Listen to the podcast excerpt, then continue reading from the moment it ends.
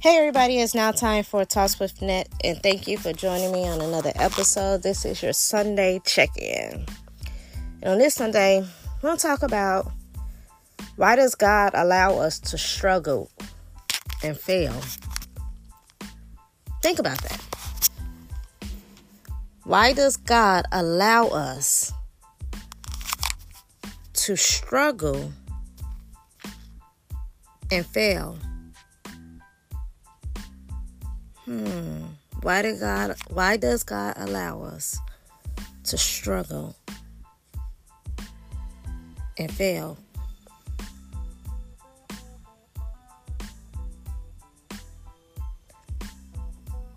The question if God is so good, why does He allow bad things to happen? And having the feeling of being a failure with everything they are doing. Nowhere in the Bible does it say life will be free of hardships and struggle. Instead, the Bible says there will be difficult times in our lives. Walking daily with God does not guarantee a pain free life and to not fail. Walking with God and keeping His word ensure salvation and a place in his kingdom, which is the greatest reward of all. 1 Peter chapter 12 verse 12 and 19 says, Dear friends, don't be surprised when the fiery ordeal comes amongst you to test you, as if something unusual were happening to you. Instead, rejoice as you share in the suffering of Christ so that you may also rejoice with great joy when his glory is revealed. If you are ridiculed for the name of Christ, you are blessed, because the Spirit of glory and of God rests on you. Let none of you suffer as a, murder, a murderer, a thief, an evildoer, or a meddler. But if anyone suffers as a Christian, let him not be ashamed but let him glorify God in having that name. For the time has come for judgment to begin with God's household. And if it begins with us, what will that outcome be for those who disobey the gospel of God? And if a righteous person is saved with difficulty, what will become of the ungodly and the sinner? So then, let those who suffer according to God's will and trust themselves to be a faithful creator while doing what is good. God allows struggle in difficult times because we are all sinners and we all come short of the glory of God. God loves us, but because of our sinful nature, He allows these things to happen. He knows that by allowing us to experience failure, pain, and struggle, we will grow stronger in our faith and to become closer to Him and moving away from sin.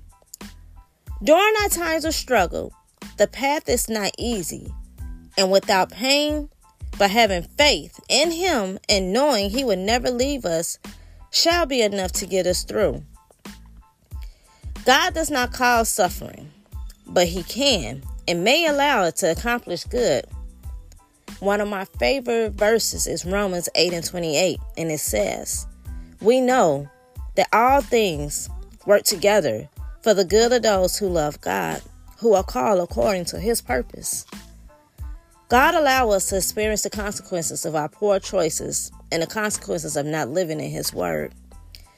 We have the gift of free will, and because of it, we are free to make decisions, both good and bad.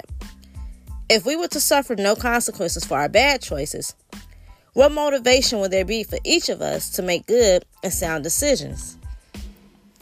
More so, if God were to intervene in all our poor decisions, then we would no longer have the gift of free will, allowing the freedom to choose good and bad. Few will argue, argue that a lesson learned with pain, struggle, and hardship is a lesson quickly forgotten. Hebrews 12 and 11 says, No discipline seems enjoyable at the time, but painful. Later on, however, It yields the peaceful fruit of righteousness to those who have been trained by it.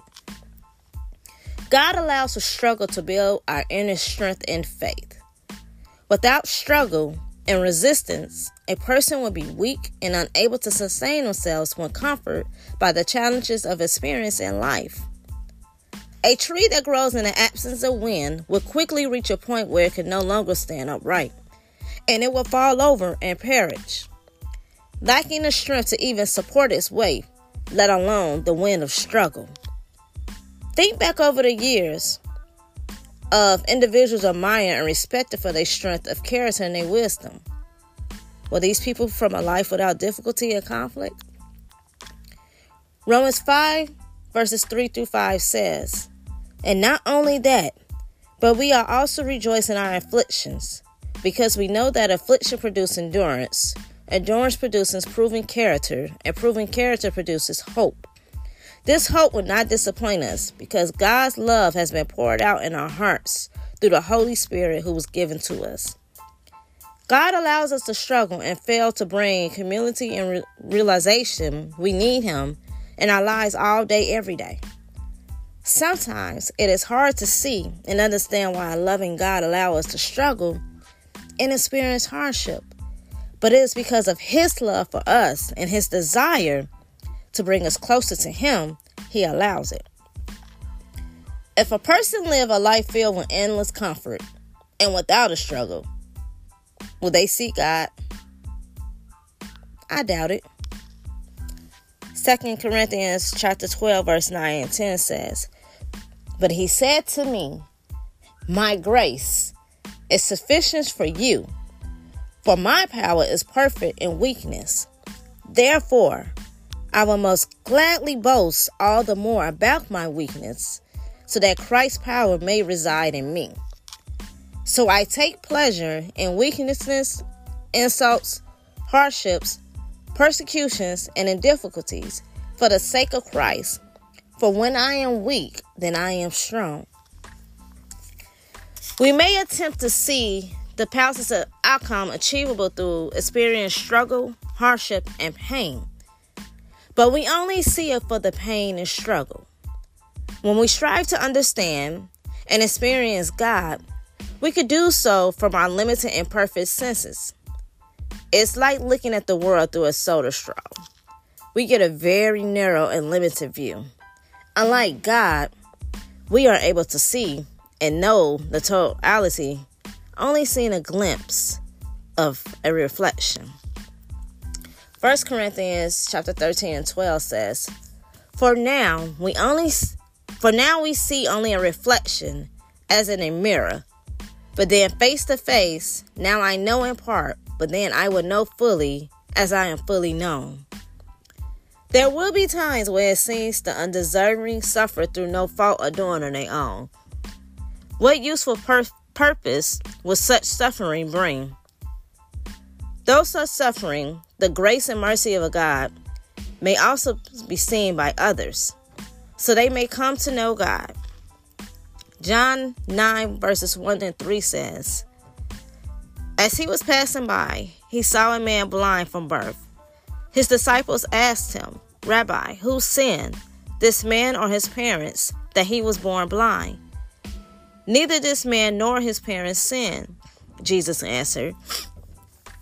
This came about so that God's works might be displayed in him. Although we struggle and suffer because of our sin, it is also of his love for us. God would allow us to struggle and to experience pain and failure. Hebrews chapter 12, verses 4 through 6 says, In struggling against sin, you have not yet resisted to the point of shedding your blood, and you have gotten the exhortation that addresses you as sons. My son, do not take the Lord disciple lightly or lose heart when you are reproved by him, for the Lord's discipline the ones he loves and punish every son he receives. During times of struggle, it may not be easy, or it would be without pain. But having our living faith in Him and knowing He will never leave us shall be enough to get us through our trials. Deuteronomy 31 and 6 says, Be strong and courageous. Don't be terrified or afraid of them. For the Lord your God is the one who will go with you. He will not leave you or abandon you. Our suffering on earth is a small price to pay for the vast riches and glory that await us. And I want to leave you with this last verse Romans 8 and 18. For I consider that the suffering of this present time are not worth comparing with the glory that He is going to be revealed to us. And I'm out. Peace.